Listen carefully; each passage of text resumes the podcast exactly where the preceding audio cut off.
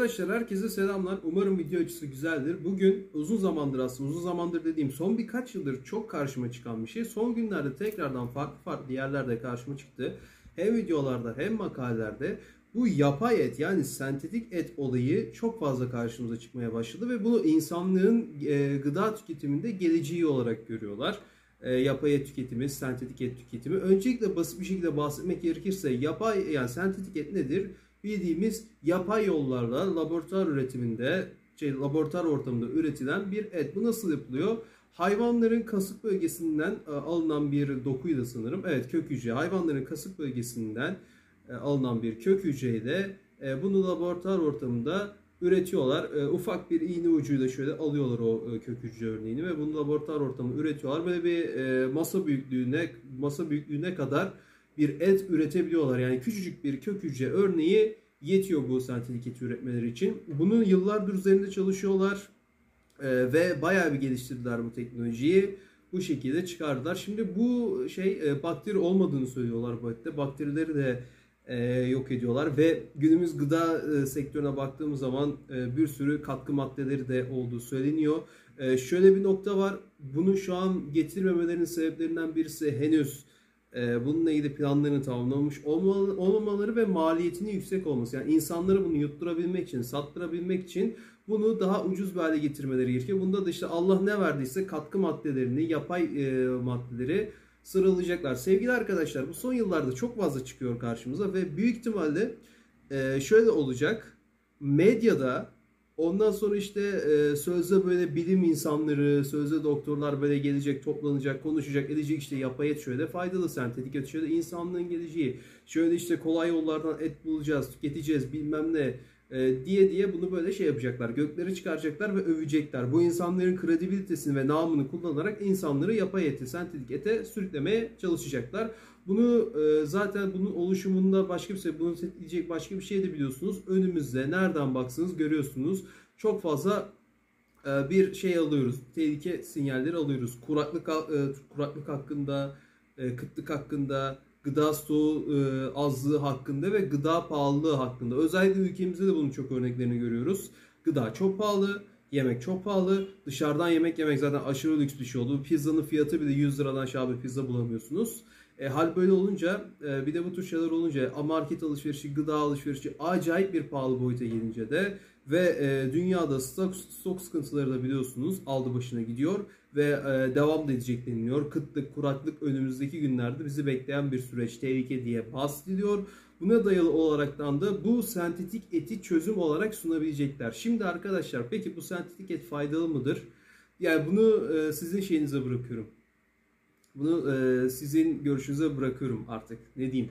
Yani GDO'lu ürünlerin e, ne olduğu ortada. Donmuş gıdaların, konserve gıdaların ne kadar zararlı olduğu, markette satılan hazır gıdaların ne kadar zararlı ve e, katkı maddeleriyle dolu olduğu ortadayken e, yani bir de böyle bir sentetik et ne kadar yararlı olabilir orasını artık siz kendiniz değerlendirin, siz kendiniz düşünün, kendiniz e, bunun kararını şeyini değerlendirmesini yapın derim bu kadar. Çünkü zeki varlıklarsınız siz artık kendiniz anlayabilirsiniz. Tabii ki de bunu pohpohlayacaklar.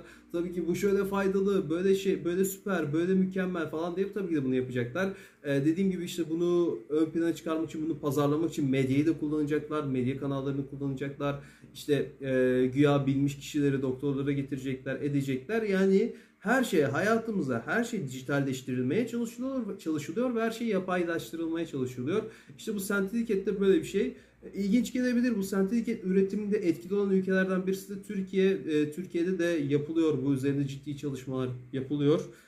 E, yani ülkemizde de ilerleyen günlerde buna dayalı şeyler görebiliriz.